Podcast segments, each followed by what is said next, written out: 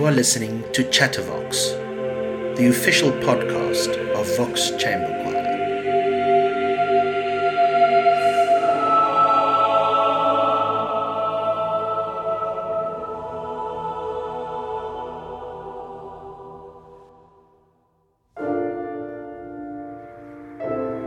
Die buffel ken geen metafisika. Hy soek die soet gras en die kuil. Hy sal die kalf karnuffel, horings in sy vyand gra. Die koei besniffel, teen haal gaan skuil. Maar geen vra oor môre vra. Die buffel ken geen metafisika. Alleen die mens tref in sy swerwe tussen hede, toekoms en verlede. Die spleet tot grotte van die rede. Hy maak 'n mes, 'n vuur, skep gode, dink aan sterf, prewel gebede. En moet beswerend teen 'n muur van sy spilonk die buffel verf.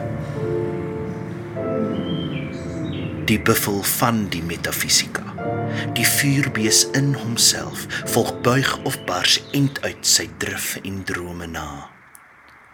En prikkels van die brein word piramides laaste avondmaal wiel kroom projektiele produkte van atoom etc in voor sy besete blik besef die enkeling ontsteld.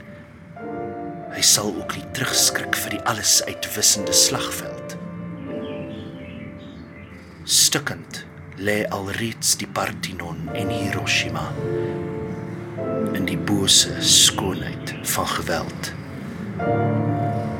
Die buffel ken geen metafisika.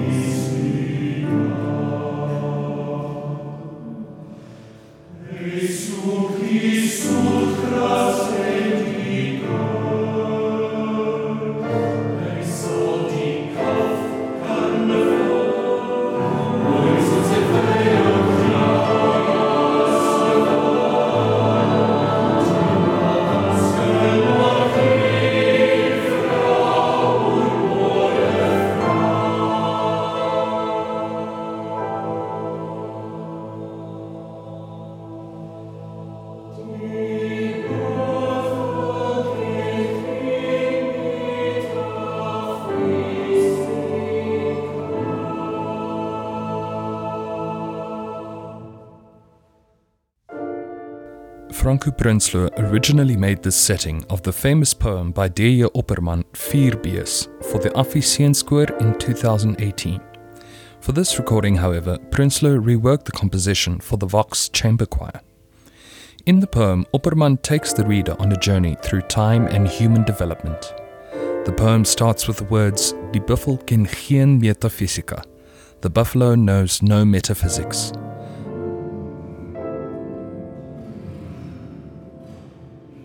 The buffalo represents instinct, the basic urge to protect oneself from danger, forage for food, and procreate, but with the inability to form abstract thought.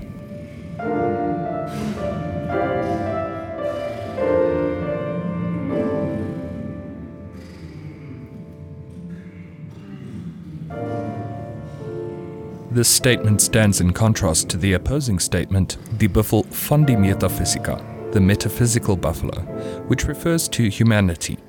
Only humanity has claimed the ability of abstract thought as its own, exploiting this perceived intellectual superiority to subjugate the earth to its will.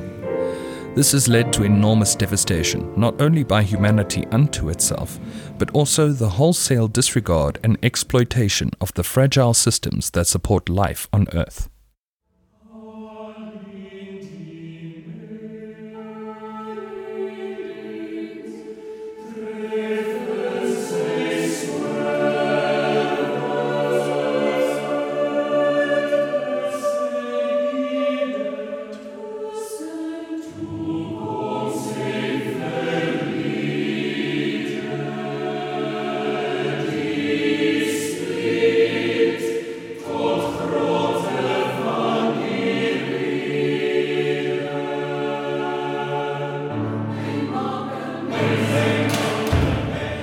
The development of humanity is depicted from prehistoric humans and lists humanity's great achievements from the discovery of fire and the wheel to the creation of artworks, religion, science, and ultimately the destructive force of the atomic bomb.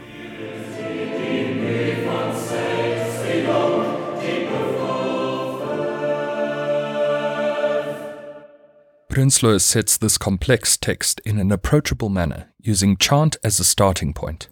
The development of humanity is depicted in a form that at first resembles this chant and later evolves into a fugue. This fragmented use of old musical form is then interrupted by an abrupt modulation on the word split or split to signify the shift of our mental capacity from cave dweller to modern man.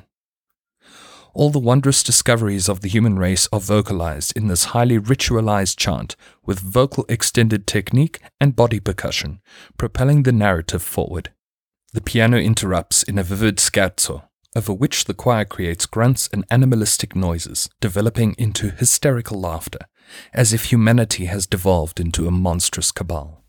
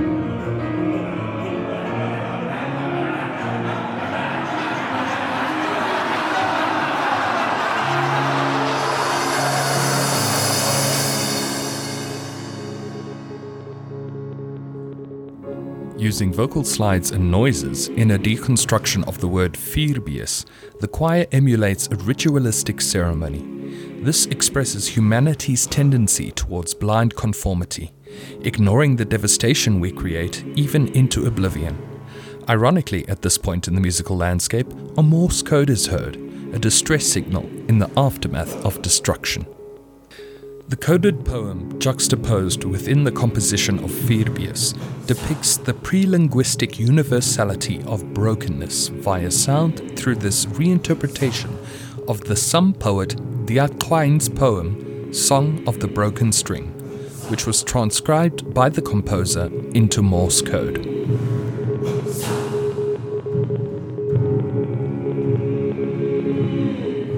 They were the people those who broke the string for me. And so this place was a grief to me for what they did. Since it was that bowstring which broke for me, and its sound no more in the sky, ringing hereabouts, it feels to me no longer like it once felt to me, just for that thing. For everything feels as if it stood open before me, empty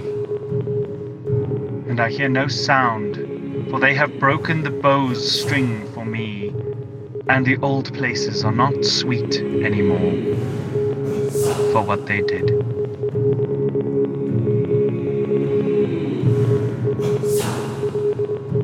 These Morse tones become a soundscape of distress calls, sending Dia!kwain's lament into the world. The code, a symbol of colonialism and westernization, echoes the extinct San languages, eluding meaning to the contemporary listener.